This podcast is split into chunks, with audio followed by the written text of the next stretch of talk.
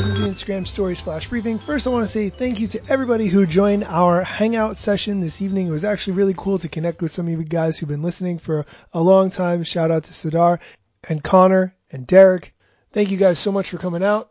We'll do it again soon. In Instagram news, Adam Mosseri went live today and he shared a bunch of really cool insights. I wasn't able to download it, but here are some of the things that he said recently that have been going on with Instagram. First is the stay home sticker, which has been a really great idea. Actually almost broke Instagram. When people started using it so much, it quickly overwhelmed the service and Instagram had to take that sticker down, do some work on the back end to allow more bandwidth for it and then put it back up, which I thought was super interesting.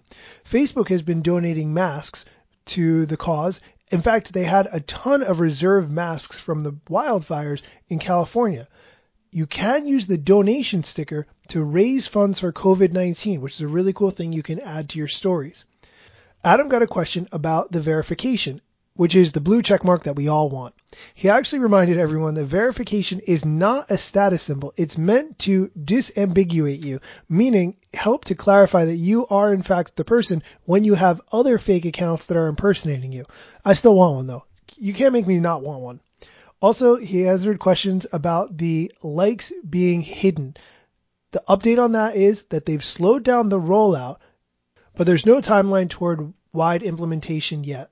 He also got a question about close friends, which is one of our favorite features. Someone asked if there are going to be different kinds of close friends so that you could organize your feed a little bit better. The answer was no. The goal is still to keep things as simple as possible the best part of this live was actually when Jane Manchun Wong showed up on the live and Adam Mosseri noticed and gave her a shout out. I felt like all my worlds were colliding. I followed these people like they're characters on a TV show, except they're in real life, and here they are interacting together. Hilarious.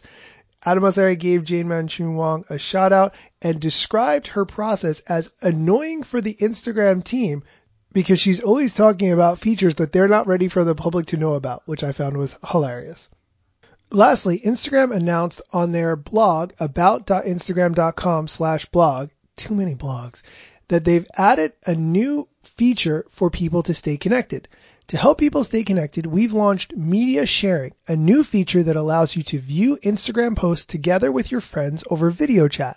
You can start a video chat by tapping the video chat icon in the direct inbox or in an existing direct thread, then view saved, liked, and suggested photos and videos by tapping the photo icon in the bottom left corner of an ongoing video chat.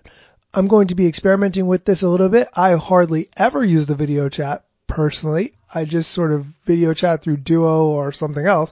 So I will report back how this works. But if you have a chance to try it sooner, I would love to hear your thoughts.